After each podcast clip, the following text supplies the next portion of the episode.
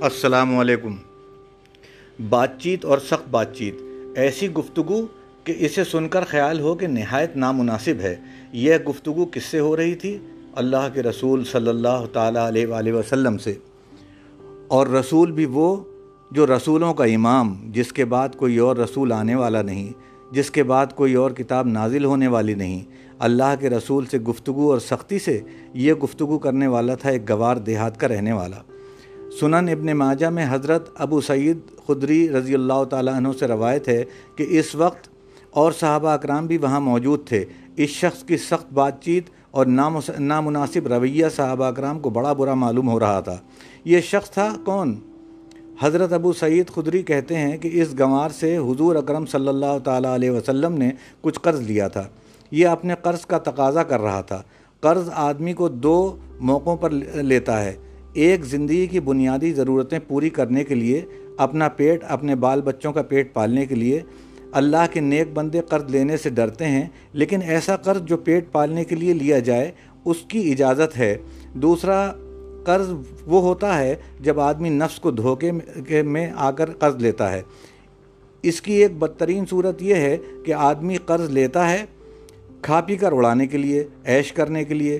اس کی ایک اور بدترین صورت ہے کہ جب آدمی اپنی ناک کے لیے قرض لیتا ہے، شادی بیاہ اور چوچلوں کے لیے قرض لیتا ہے۔ جھوٹی شان جتانے اپنے آپ کو دلوالا بتانے کے لیے قرض لیتا ہے۔ یا پھر غم غم کے موقع پر سوم، وہم، چہلم کے لیے ان موقع پر قرض لینا منع ہے۔ شادی بیاہ اور موت کے لیے شریعت نے جو معیار رکھا ہے اس میں اس قرض لینے کی ضرورت ہی نہیں پڑتی۔ یہ تو سادہ سے سادہ تر رسومات ہیں۔ ایک اور موقع پر قرض لیا جاتا ہے وہ غریبوں، یتیموں، بے نواؤں اور بے قصوں کی امداد کے لیے۔ یہ ہمت ہر کسی میں نہیں ہوتی۔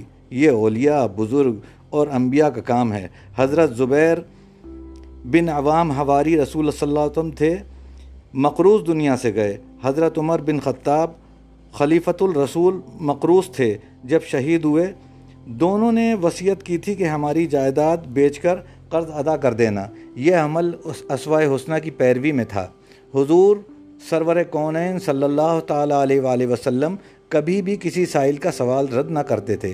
اپنے پاس ہوتا تو کسی سے قرض لینے کی ضرورت ہی نہیں پڑتی اور دے دیتے۔ لیکن اپنے پاس اگر نہیں ہوتا تو آپ کسی سے قرض لے کر اس سائل کی پوری امداد فرماتے تھے۔ یہ گوار جو حضور اکرم صلی اللہ تعالیٰ وسلم سے بڑی سختی سے اپنے پیسوں کا مطالبہ کر رہا تھا، ایک ایسا ہی شخص تھا، جس سے اللہ کے آخری رسول صلی اللہ تعالیٰ علیہ وسلم نے کسی سائل کی ضرورت پوری کرنے کے لیے قرض لیا تھا۔ صحابہ نے اس گوار کو جھڑکا، کہا، افسوس، تو نہیں جانتا کہ تو کس سے بات کر رہا ہے؟ اس نے کہا کہ جی میں تو اپنا حق مانگ رہا ہوں۔ حکم ہے کہ کوئی تمہارا قرض دار ہو تو اس سے سختی نہ کرو۔ اسے مہلت دو، اسے رعایت دو، اللہ پاک خوش ہوتا ہے۔ یہاں اللہ کے رسول صلی اللہ تعالیٰ وسلم سے ہی سختی ہو رہی ہے۔ جناب رسالت ماب صلی اللہ تعالیٰ علیہ وسلم نے فرمایا کہ تم میری نہیں، اس کی طرف داری کرو۔ واہ، کیا تعلیم تھی۔ پھر خولہ بن قیس کے پاس سے کھجوریں منگوائیں اور اس گمار کا قرض ادا کیا۔ اس نے کہا کہ آپ نے میرا حق پورا دیا، اللہ آپ کو اور دے۔ حضور اکرم صلی اللہ تعالیٰ علیہ وآلہ وسلم بھی تھے، رسول بھی تھے اور حکمران وقت بھی تھے۔